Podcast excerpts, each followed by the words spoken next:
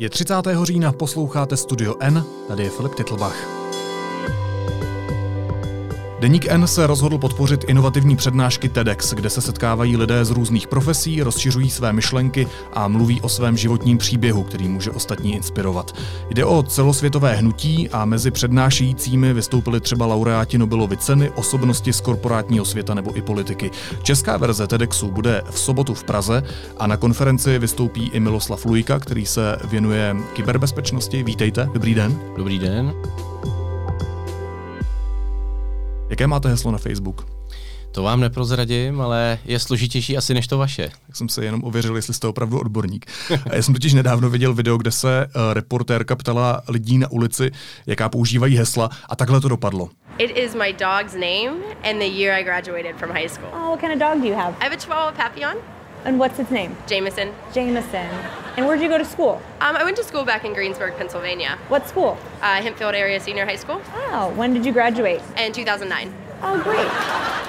Ty nejpoužívanější hesla je velmi jednoduché dohledat na internetu a je to v podstatě uh, u těch smart TV, třeba u televizí, jsou to čtyři nuly.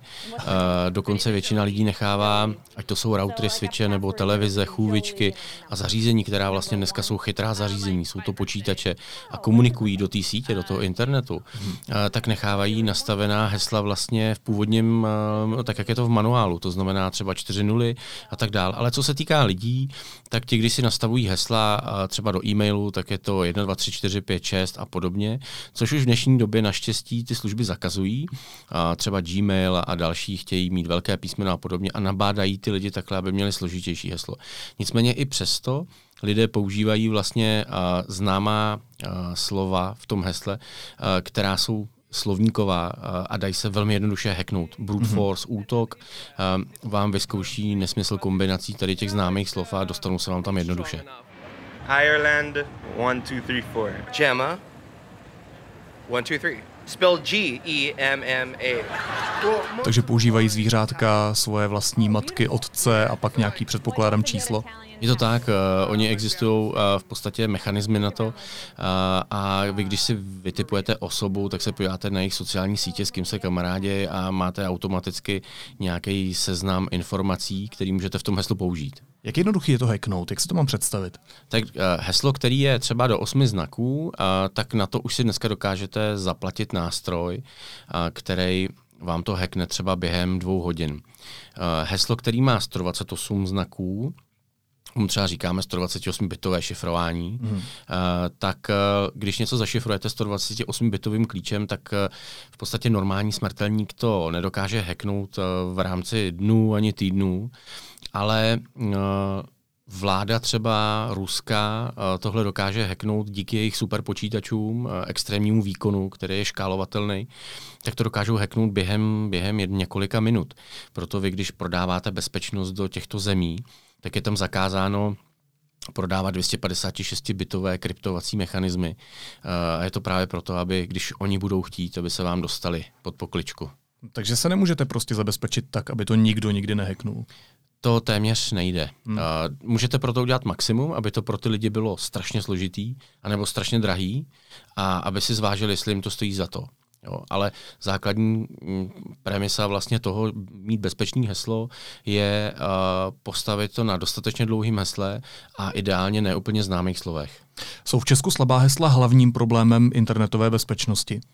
Vůbec ne. Uh, byť heslo je uh, sice vaše někdy jediná a poslední brána do té vaší pomyslné digitální pevnosti, tak uh, v podstatě největší problém je klasický lidský pohodlí, to znamená, e, nikde si nenastavím si dvoufaktorovou autentizaci třeba na Facebooku, takže se pak jednoduše stanu obětí toho, že mi někdo pošle e, e-mail, který vypadá jako z Facebooku, z Facebooku zapomněl jste heslo, e, vyplňte si ho a ta stránka je samozřejmě fake, podvržená hmm. a oni okamžitě mají vaše heslo, přihlásí se třeba na váš Facebook nebo Instagram, velmi jednoduše to heslo změní, takže už se tam nedostanete a oni dokážou změnit ještě ten nick, takže vy přestanete v mžiku existovat třeba na Instagramu.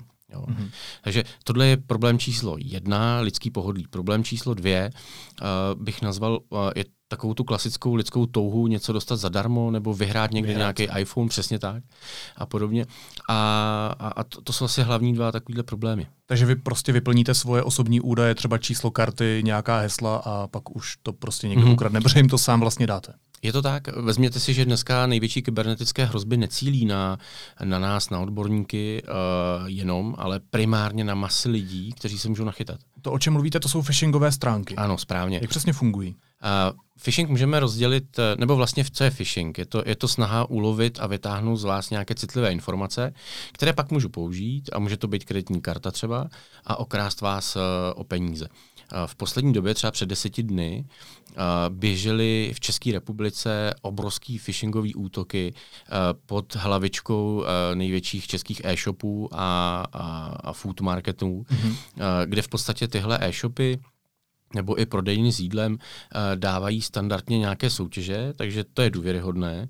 Uh, oni se samozřejmě primárně zaměřili na skupinu důchodců a na skupinu jakoby nízkopříjmovou, což oni si můžou vydefinovat. Rizikové skupiny. Rizikové skupiny, přesně tak. A útočí opět, jak jsem říkal, na tu klasickou lidskou jako důvěru uh, a touhu něco dostat zadarmo. To znamená, přišla SMS, jak to konkrétně vypadalo. Ehm, dobrý den, umístili jste se na třetím místě v naší soutěži, potřebujeme, abyste vyplnili vaše údaje, klikněte sem. Já jsem si to schválně proklikal do konce, uzavřel jsem si uh, takový, dělal jsem si takovou kryptovanou bublinu, aby mě to nějak nedokázalo nakazit. A skutečně to končí u platební brány kde oni, sice když jste něco vyhráli, tak máte něco zadarmo, ale oni vás žádají pouze o manipulační poplatek 25 korun třeba a podobně. Mm-hmm. A samozřejmě ta platební brána je falešná, jsou to jejich údaje, je to jejich stránka, získají vaše číslo kreditní karty, včetně toho potvrzovacího kódu a, a vybílejí vám účet, když budou chtít. No ale pozor, to, o čem mluvíte, to nejsou uh, samotné obchody, to jsou hekři. Přesně tak, je to, je to pod hlavičkou těch obchodů, kteří samozřejmě podali trestní oznámení a tak dále, ale jsou to hekři. A jak to rozpoznáme? Uh, no, to je velmi jednoduchý. Nejlepší je uh, nedůvěřovat. To znamená neklikat na něco, co nemám, uh, a když už, tak přijde takováhle soutěž a já fakt chci něco vyhrát, tak bych si zavolal do té prodejny nebo e-shopu a zeptal se jich, je to skutečně soutěž, můžu se tam přihlásit, je to bezpečné. A pak máte jistotu, že se vám nemůže až tak nic stát. Nicméně, co ještě běželo relativně nedávno, je to tak dva roky zpátky, uh, tak třeba spousta lidí s menšími příjmy objednává zboží z Polska od mm-hmm. různých e-shopů. A, a tam je problém v tom, že a, oni třeba ten e-shop polský potom udělá kampaň znovu na tyhle lidi, co už u nich nakoupili. E, fyzicky jim pošle zboží, který si neobjednali a jenom jim pošle sms vaše zboží bude doručeno v ten a v ten den. A to je takový jako phishing jako fyzický, není to úplně virtuální, ale děje se to taky. A pak si představte babičku na vesnici, která hmm. prostě uh, jde a myslí si, že když jí někdo poslal z takový dálky balík, tak ho musí zaplatit. Když se z toho fyzična dostaneme zpátky do toho virtuálního hmm. světa, kde dneska všude hrozí kyberútok? Uh, v podstatě všude. Uh, moje přednáška na TEDxu se jmenuje Vaše soukromí neexistuje. A je to skutečně tak. Eh, vy jste pozbyli soukromí ve chvíli, kdy jste napsali svůj první dotaz do Google nebo do seznamu. A proč tomu tak je? Vy ani nemusíte mít uh, účet na sociálních sítích. Uh, vlezete na nějakou stránku, třeba nějakých novin, uh, a asi každý zná takový ty palečky nahoru, a, a jakože se mi to líbí, ten článek třeba a podobně. A tohle všechno jsou aktivní prvky webových stránek, který používá Facebook třeba například.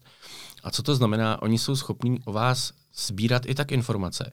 Facebook si o vás vytvoří takzvaný stínový profil. A vy v podstatě kdekoliv s tím vaším zařízením, kde oni znají, co to je za zařízení pod nějakým kódem, uh, tak oni o vás už si vedou vlastně databázy toho, uh, co děláte, jaký máte zvyklosti a podle toho to pak monetizují. Co to znamená? Oni, oni samozřejmě uh, prodávají tyhle data dál v zadavatelům reklamy. Takže čím cílenější reklama je, tím může být dražší a samozřejmě hmm. na tom oni vydělávají. Laicky řečeno, vytváří se takový internetový virtuální svazek a potom vám prodávají věci, které by vás mohly bavit. Přesně. Uh, kdybyste měl sestavit žebříček tří základních rad, co dělat, aby se člověk efektivně chránil? Uh, co by to bylo, kromě tedy třeba hesel, který už jsme zmiňovali? Hmm. Tak v podstatě uh, krok číslo jedna je naprosto jasný a to je prevence. Uh, pořád je lepší, když do sebe budete rvát vitamíny, budete dobře spát, a, víte, že v podzemním období, jaké teď máme, se budete pohy, pohybovat v prostě prostředí, které je rizikové. A je lepší nic nedostat. Jo? A než potom řešit vlastně, až tu chřipku budete mít, tak potom řešit ty následky a chodit do lékárny a řešit, jak to léčit. V tom virtuálním světě je to to samé. Když se budete správně chovat, a já vám ty rady za chvilku řeknu, uh, tak uh, vlastně nemusíte řešit ty následky, nemusíte pak řešit odstraňování toho problému. Takže prevence je číslo jedna. A v rámci prevence bych doporučil se trošičku vzdělávat, to znamená číst noviny, vidět, že mi něco hrozí ve virtuálním světě. Protože zatímco na rozdíl od fyzického světa uh, máme ty bezpečnostní mechanismy uh, celkem vymyšlený během několika let, vlastně desítek let. Když jdeme na ulici, tak se rozhlížíme. Hmm. A v tom virtuálním světě je to, to, je to jinak. Neděláte to? Ne, já se ptám, jo. proč to vlastně neděláme v tom virtuálním světě, přitom fyzicky to děláme. Jo, jasně. A ono, ono to je tak, že o tom virtuálním světě nevíme téměř nic, on je tady relativně krátkou dobu. A v podstatě uh, tam je ještě platí jedna základní věc, že on se dokáže měnit v podstatě rychlostí světla. To jsou nuly a jedničky. A tam, když někdo vám bude chtít tu realitu vytvořit podle sebe, tak ji udělá. To znamená, rada číslo dvě je ničemu nedůvěřovat. Jo, dávat si strašný pozor na to, na co klikáte v těch mailech, uh, od koho ten e-mail přišel. Hmm. A když jdete na nějakou webovou stránku, tak se podívat, jestli ta stránka je HTTPS, šifrovaná, protože pak aspoň vám nikdo uprostřed nedokáže ukrást ty data, které tam zadáváte. Jak to poznáte, že nahoře v browseru vlevo vidíte buď zámeček, anebo ho nevidíte. Takže to je třeba druhá rada. A třetí, eh, když budete někde cestovat, tak se prostě nepřipojovat zbytečně na eh, Wi-Fi zdarma, anebo když půjdete do kavárny, tak se podívat, jestli ta Wi-Fi je skutečně té kavárny, nebo jestli to je nějakýho uh, chlapíka, který tam sedí, má v batohu nějaký AP nebo nějaký access point a vytváří vám něco, čemu říkáme man in the middle, to znamená, on pak dokáže číst právě třeba čísla vašich kreditních karet a tu mm-hmm. komunikaci. Uh, dobře, a co když už je pozdě a vy tu chřipku dostanete? Když už je to je perfektní otázka. Když už je pozdě a vy tu chřipku dostanete, tak uh, rozhodně bych doporučil uh, používat nějaký kvalitní, bezpečný prostě uh, software. To znamená, uh, dneska už dávno to není o antiviru. Uh, lidi si třeba myslejí, nebo když s nimi někdy mluvím na konferencích, že uh, antivir je vlastně bezpečnost. A on to tak není. Konce firma, která vymyslela jeden z prvních antivirů na světě, uh, tak řekla, že antivir je mrtev. Uh, a ono to tak je. Vezměte si v počátcích internetu. Vznikalo zhruba uh, tisíc virů ročně, což jsou tři viry na den. A známých hrozeb. A dneska, jenom během té chvíle, co si tady povídáme, tak uh, vznikly desítky tisíc neznámých hrozeb. No ta dnešní doba je o tom, že uh, vy si dokonce můžete hacking zaplatit jako službu. Můžete si vybrat, co ten vir má dělat. A ten systém vám ho za 50 dolarů modifikuje jako neznámou hrozbu. Hmm. To znamená, antivir ho nedokáže odhalit. To znamená, já bych doporučil zainvestovat do kvalitního zabezpečení. Uh, to se pohybuje, je to od několik let firm. A pohybuje Co to je se konkrétně to... za věci? Uh-huh. Uh, je to v podstatě uh, bezpečnostní řešení software program, který si stáhnete. Můžeme to klidně nazvat pokročilý antivir, když to zjednoduším. Uh, je dobrý si to vybrat od uh, trusted společností, a já nevím, jestli je tady můžu jmenovat, ale, a, ale jsou to v podstatě, je to Avast, je to Asset. Tohle jsou takový základní největší antivirové společnosti na světě. Mm-hmm a jsou velmi spolehlivý a fungují dobře a mají v sobě hlavně pokročilou ochranu. To znamená, oni dokáží, třeba když vám přijde PDF, eh, který má v sobě tu neznámou hrozbu, tak oni dokáží sledovat to PDF podle chování. Když to PDF začne někam komunikovat, tak to dokážou zaříznout. A tohle, tohle je to, co vy potřebujete. Ta cena je zhruba třeba tisíc korun ročně. A když si to přepočítáte na týdenní prostě peníze, tak je to, když byste si odpustili eh, jeden hamburger třeba hmm. nebo něco takového. Když jsme u toho zavěrování, tak pojďme to téma posunout ještě o kus dál. Hmm. Uh, Internet of Things, uh, věci internetu nebo internetové věci, internet věcí vlastně. Uh, to je označení pro různé spotřebiči například, eh, které jsou propojené internetem, různými systémy, patří do toho celé chytré domácnosti, myčky, pračky, lednice, eh, otevírání dveří, dokonce hmm. auta. Eh, může i tady nastat problém s nějakým hackingem? Naprosto. A dokonce do budoucnosti je to jeden z největších vektorů útoku, který vás čeká, nebo nás všechny čeká. Ono dneska, když se zastavíte u bankomatu a podívali byste se pořádně na jeho střeva, tak je to, je to vlastně počítač, relativně málo výkony, který má nainstalovaný XP, Windows XP, který jsou dávno out of support a všechno. A je strašně jednoduchý to hacknout, když budete chtít. Jako, to, je, to je prostě fakt. A to není dobrá zpráva. N- není, no. Naštěstí bankomat uh, je už taková oldschoolová věc, ale když si ten hlavní problém je váš telefon. Uh, jenom když se vás zeptám, kolikrát jste se dneska dotknul uh, vaší partnerky, a pak se vás zeptám, kolikrát jste se dotknul vašeho telefonu, tak, tak je to prostě zařízení, který je mnohem intimnější než cokoliv na světě vlastně větší máme. vztah než se svým partnerem. Přesně no. tak. A teď si vezměte, co z toho telefonu vy řídíte. Pokud máte děti, tak přes telefon se třeba díváte na dětskou chůvičku. Uh, otevíráte rolety, koukáte se na sekačku trávy, uh, ovládáte tím světla, chytrý žárovky, ty se dneska prodávají všude. Uh, a je, je toho strašně moc. A těch zařízení, i když si člověk řekne, mě se chytrá domácnost netýká, tak se vás týká. Nemusíte mít doma chytrý zámek, ale máte třeba robotický vysavač, nebo hmm. máte osobní váhu. Vy, když si dneska koupíte osobní váhu, tak téměř každá nová váha se dá napojit na telefon. I nechtěla, aby ostatní viděli ty čísla. no, přesně tak. A ono to není jenom o těch číslech. Ono samozřejmě ty lidi zajímá, uh, zajímají vaše denní zvyky. Uh, ono to dokáže poznat, jestli jste třeba riziková skupina s nadváhou a potom vám servírovat reklamu na prášky nějaký a podobně. Takže tohle jsou všechno věci uh, Internet of Things a uh, IoT jako takový není o tom, že je připojený na síť a že se dá hacknout. Ale to hlavní riziko je, že oni jsou propojení zájemně. Uh, oni spolu komunikují.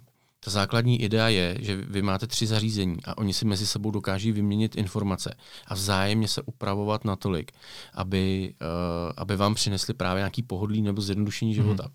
Takže uh, v podstatě jeden příklad za všechny. Tři roky zpátky uh, v berlínský ocelárně, což je tady za humny, přinesl táta od rodiny tablet, připojil ho do sítě, s tím tabletem si hrálo jeho dítě, dostal se tam ransomware a uh, skončilo to tak, že se pak dostal do výrobních systémů a ta elektrárna přestala řídit správně teplotu té ocely a museli to celý zavřít. Hmm. Takže tohle jsou rizika, která vám hrozí úplně všude. To, co říkáte, to je hodně varující. Je. Ale když to posuneme ještě dál do globálu, tak přece internet věcí se týká uh, i třeba takzvaných fungování smart cities, chytrých měst, o což se snaží třeba i Praha, možná už to Praha je. To jsou systémy osvětlení, mm. odpadkových košů, různých chytrých laviček, kamerového systému. A když půjdu ještě dál, tak se to týká právě třeba i elektráren, přístrojů na analýzu DNA, implantátů, dejme tomu měření srdečního tepu a nevím čeho všeho ještě. Nezahráváme si, nekouká z toho opravdu velký problém? Ono uh, už není cesty zpět, protože uh, to je tak strašně dává nám to tolik pohodlí a tolik, uh, kvalitnější, o tolik kvalitnější život, že všechno tohle vypnout by nebylo dobře a ani to téměř nejde. Ono, když se podíváte dneska na obohacování vody chlorem a, a, věci, které vám můžou reálně ublížit, tak to samozřejmě je dneska automatizované, je to řízené přes počítače a počítače síť a kde je hmm. síť, tak to se dá hacknout.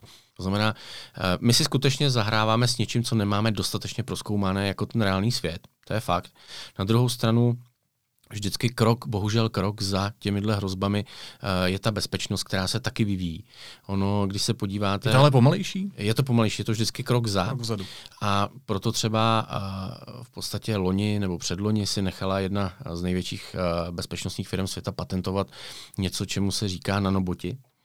A je to o tom, že dneska už se ta bezpečnost nedá programovat tak jako dřív antivir, že jste našli hrozbu, zjistili jste si jeho signaturu, tedy takový podpis, a pak jste to vyhledávali ve všech souborech. Tohle už nefunguje. A funguje to tak, že vlastně v každém zařízení, který je připojený do sítě, ať je to kardiostimulátor, jak jste řekl hezky, ať je to auto, ať je to cokoliv, tak bude nainstalovaná takový open sourceový pluginek, to znamená, řekněme, malinkatý programek, který se naučí, jak se to zařízení chová, když je zdravý a je z výroby. A potom celou dobu ho sleduje. A teď si představte 100 miliony těchto zařízení, mm-hmm. který mají v sobě tady tohohle ochránce. A jakmile se to zařízení jedno začne chovat divně, tak on to okamžitě nahlásí nějaký centrální inteligenci a ta se rozhodne, jestli se jedná o útok, o nakažení nebo o cokoliv. Ještě mě zajímá jedno téma a to je eh, elektronizace státní zprávy. Eh, ale tady jsme v Česku jaksi hodně pozadu, takže možná může být klidní, ale pokud zrovna nečteme zprávy o tom, jak unikly e-maily z ministerstva zahraničí, je český stát dobře zabezpečený? Uh, záleží to na tom, jak budeme definovat dobře. Určitě každá komerční firma na světě, která dbá na bezpečnost, je zabezpečená, když bych vám to měl přirovnat, třeba 8 z 10 a hmm. státní zpráva České republiky 2 z 10. Uh, to je prostě fakt. Uh, ono, když se podíváte do historie, nebo když byste dneska přišel na ministerstvo, na jakýkoliv úřad, na poštu, kamkoliv, tak uvidíte, co tam mají za počítače a uh, za systém. To znamená, ono by bylo strašně drahý samozřejmě pro státní zprávu uh, v tomhle počtu kupovat nejnovější věci a, a být jakoby up to date. Nicméně, co je pozitivní zpráva, že Česká republika se třeba 6-7 let zpátky připojila v rámci NATO k jejich kybernetickému cvičení a aspoň existuje nějaká koncepce na úrovni NATO, eh, jak třeba bojovat proti eh, těmhle hackerským útokům, když se něco stane, jak postupovat a podobně. Takže to je první jako dobrá zpráva. A co se týká samotné elektronizace státní zprávy, tak je to, je to strašně pomalý uh, a není to vůbec ve stavu, kde bychom to mohli nazvat jako bezpečná hotová věc. Přes všechny ty dobré zprávy jsem se pořád zasekl na informaci 2 z 10. K tomu je, je to nebezpečné, na to se ptám. Uh, je to nebezpečný, protože když se vezmete, že dneska uh, většina válek se nevede konvenčně, ale je to o informacích.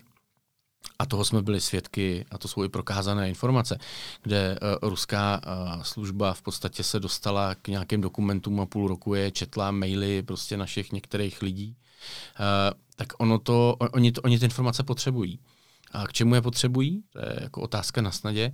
A je to o tom, že třeba, třeba tu vládu zajímá, jaká je tady nálada, jestli je proruská nebo protiruská, například pročínská, protičínská. A oni podle toho dokáží samozřejmě upravovat jejich mediální komunikaci do světa. Asi jste slyšeli o fake news a o, o podobných takových věcech. A, a tohle je pro ně strašně důležité. To znamená, aktuální zabezpečení není určitě dostatečný, Eh, myslím si, že vláda na tom pracuje. Myslím si, že ty rizika tady budou čím dál větší, že ty případy těch útoků budou čím dál větší. A je to prostě hon eh, kočky z myší. No. Kdy my jsme tam myš? Kde my jsme tam již, je to tak. Já si dávám dohromady ty informace, které jste mi řekl v průběhu tohoto mm. rozhovoru. Jedna z nich zní, že česká státní zpráva je zhruba na dvou hvězdičkách z deseti a druhá z nich zní, že Rusko má velmi dobré systémy, které dokážou prolomit mm. prakticky jakékoliv heslo. Uh, my z těch informací, které například ty zpracováváme v denníku N, uh, tak to je to, že třeba Rusko má naddimenzovanou ambasádu, kde nikdo prakticky neví, kdo tam všechno pracuje. Mají tady velmi dobré systémy, které si sem přivezli ze svého území, které můžou prakticky prakticky odposlouchávat kohokoliv, to řekl uh, šéf Bezpečnostní informační služby Koudelka uh, v parlamentu. V České republice je velmi silná ruská spravodajská přítomnost.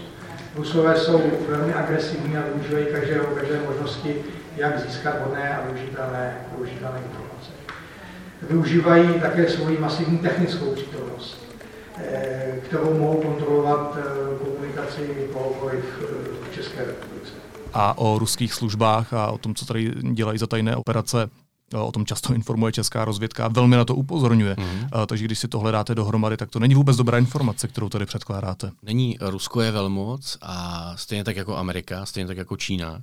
A tyhle tři státy, nebo abych skoro nazval velmoci nebo světy, uh, mají naprosto, naprosto neuvěřitelný nástroje hackingu.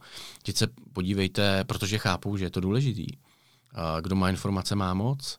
A jestli si někdo v této zemi myslí, že to, co říká BIS, není pravda, tak to je velmi jednoduchý vyvrátit prostě. Hmm. Ty věci se tady staly, dějou a budou se dít ještě ve větší míře. A uh, když se podíváte, co se stalo v roce 2017, tak NSA, což je National Security Agency, uh, unes, uh, utekly vlastně uh, všechny nejmodernější hackerské nástroje, který dneska si můžete na dark webu stáhnout a, a můžete si za pár dolarů koupit. A to byly, já vyjmenuji jenom jeden z nich. Dneska, když si koupíte televizi, tak je to Smart TV, ona se umí připojit na internet. Pokud to uděláte, tak třeba jeden z těch nástrojů NSA bylo, že vás dokážou na dálku odposlouchávat. Prostě to, ty, tyhle věci jsou a, a, a je to realita. Odbočím ještě. Mm-hmm. Napadlo mě, viděl jsem spoustu kolegů novinářů, kteří mají uh, přelepenou kameru uh, na notebooku různými náplastmi. Mm. Uh, je to velký problém? Uh, Problém to je do té doby, než vás jako zamrzí, že někdo vidí, co děláte. Jo. Takže, a děje se to běžně? Děje se to. Ono, když se podíváte na internetu, kuluje uh, fotka Marka Zuckerberga, což je majitel Facebooku nebo, hmm. nebo generální ředitel, uh, tak uh, on, on má taky zalepený počítač kameru vlastně nálepkou. Hmm. Uh, takže když už se bojí on, který vlastně vlastní WhatsApp, Facebook, Instagram, 1,6 miliard lidí, uh, jejich informací, tak na tom asi něco asi bude. bychom se měli možná bát taky. Pojďme se ještě na závěr dotknout jednoho tématu. Um, spíš než o kyberbezpečnost, tady jde o manipulaci, která s tím možná souvisí. Deepfake, to je mm-hmm. technologie, eh, která dokáže synchronizovat hlas a tvář mm-hmm. během dubbingu a uh, už teď se tuší, že bude zneužívaná a zneužívatelná k šíření uh, falešných zpráv, protože ano. ta videa jsou prakticky téměř nerozpoznatelná ano. od reality. We're entering an era in which our enemies can make it look like anyone is saying anything at any point in time. Jordan Peele created this fake video of President Obama to demonstrate how easy it is to put words in someone else's mouth. Moving forward, we need to be more vigilant with what we trust from the internet. Jak to funguje? A je to jenom strašák, nebo se to opravdu může zvrhnout? Absolutně to není strašák. Když se podíváte, nebo já jsem se zeptal mojí babičky, uh, nebo jsem jí řekl a oponoval, že to, co psali v novinách, je nesmysl. Tak ona řekla, je to černý na bílým, je to v novinách, tam to píšou, tak o tom něco vědí. A je to pravda. To znamená, v nás jako lidstvu je zakořeněno, že pokud je někde něco řečeno veřejně, tak se předpokládá, že je to pravda. A ty technologie dneska, člověk už nedokáže uh, poznat, jestli je to fake nebo ne. Pokud to byl jenom text a vy jste nad tím přemýšlel a dohledal si jiné zdroje, tak jste to dokázal identifikovat, ale už jste nad tím musel spálit nějaké jako sádlo svoje. Nicméně pokud je to video, tak čemu jako chcete nevěřit prostě? Reporter to řekl, to studio vypadá jako studio, ještě to třeba vypadá jako studio, který znáte, hodí se to na sociální sítě, na Instagram a vy si myslíte, že je to prostě kousek, uh, který fakt někde proběh v novinách a začnete tomu věřit, začnete se podle toho chovat. A tohle je naprosto silný nástroj propagandy, ať už to je Rusko, Čína, Amerika, kohokoliv. A na co se tedy spolehnout? Znát svého konkrétního novináře, být s ním v kontaktu, vědět, ne. že ověřuje zprávy. Co to, to je? Je to o tom si vybrat deník, kterýmu důvěřujete. A já jsem strašně rád, že vznikají tady nebo vznikly tady v poslední době projekty, jako třeba ten váš a podobně. Protože věříte konkrétním lidem, kteří mají nějakou historii za sebou a, v angličtině se tomu říká proven track record a je to, je to prostě něco, čemu vy věříte. A tam nemusíte mít až takový obavy. Hmm. A sociální sítě je jeden velký bordel, promiňte mi to slovo, kde když na něco narazíte, tak tomu buď můžete věřit nebo ne. A, ale vy, vy deepfake, uh, fake video prostě nedokážete poznat jako člověk.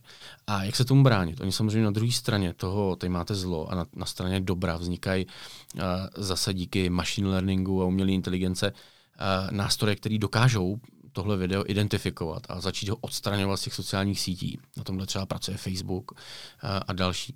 Protože si představte, jak kvalitní by byla sociální síť, když by se pak zjistilo, že 80% obsahuje fake.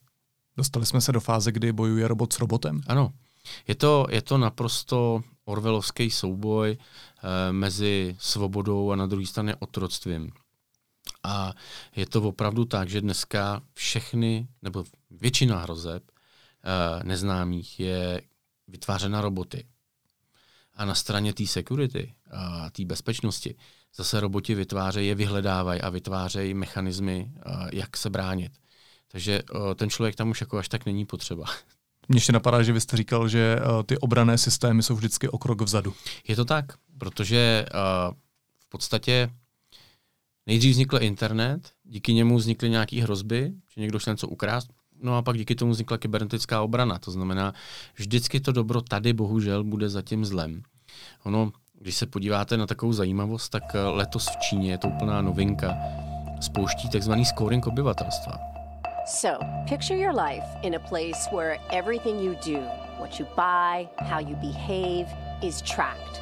The government gives you a score, and the score is a measure of how trustworthy you are as a citizen and determines what you're allowed to do, like ever. Boarding a train, getting a mortgage, all goes back to this score. Čína má 794 milionů smartphonů, obyvatelů se smartphonama.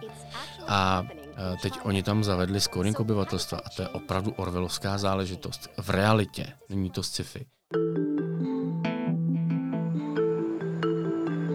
The system's eyes are in big data, artificial intelligence, and roughly 200 million surveillance cameras. Kde oni mají velká města posleta tisíci kamer sledují každý váš pohyb. Pomocí face recognition dokážou poznat, kdo jste, s kým se přátelíte. A například, eh, jestli přejdete na červenou, dostáváte černý puntík a pokud se chováte podle pravidel vlády, tak dostáváte kladné body. Co to ovlivňuje? Ovlivňuje to, jestli vaše dítě může jít na dobrou školu. Při cestování. Přesně tak. Hmm. A tohle se už stalo. Jo.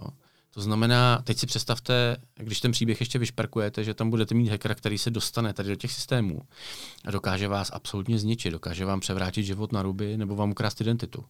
Máte vy sám strach z toho, kam to povede, když se věnujete tomu odvětví? Já si myslím, že mít strach je špatně. Obecně v životě. To znamená, já žádný strach nemám. A beru to, beru to jako zajímavý vývoj a naopak mě těší, že ty věci se dějou, protože je to technologicky zajímavý. A díky tomu vlastně já mám svoji práci a můžu dělat něco, co má smysl, chránit lidi a firmy, aby žili bezpečnější život na internetu. Říká Miloslav Lujka, který se věnuje kyberbezpečnosti. Díky moc. Děkuju, naschledanou. Teď jsou na řadě zprávy, které by vás dneska neměly minout. Obří policejní centrála, jejíž vznik před třemi lety vyvolal vládní krizi, se má podle plánů policejního prezidenta rozdělit. Osamostatnit se mají dva odbory, protiteroristický a kybernetický. Britští poslanci schválili vyhlášení předčasných voleb na 12. prosince. Jde o zlom v dosavadním patu ohledně Brexitu a menšinové konzervativní vlády. Parlament bude příští týden rozpuštěn a začne volební kampaň. V průzkumech vedou konzervativci. Státní zástupce Michal Muravský nařídil znovu otevřít vyšetřování smrti poválečného ministra zahraničí Jana Masaryka. Důvodem je nedávno objevená nahrávka výpovědi policisty, který byl jako první u Masarykova těla. Německá vláda schválila balíček opatření proti pravicovému extremismu a šíření nenávisti na internetu. Reaguje tak i na útok na synagogu v Hále. A stoupající hladina oceánů způsobená změnami klimatu do roku 2050 ohrozí po celém světě přes třikrát více lidí, než se doposud myslelo. Na místech, kterým do 30 let hrozí každoroční záplavy, nyní žije přes 300 milionů lidí. Tvrdí to vědci v nově zveřejněné studii v časopise Nature. A na závěr ještě jízlivá poznámka. Při projednávání výročních zpráv České televize se do veřejnoprávního média pustili kromě komunistických zejména poslanci za SPD.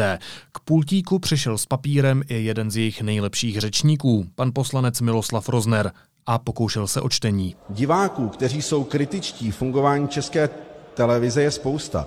Opravdu je jejich povinností držet ústa a jenom platit?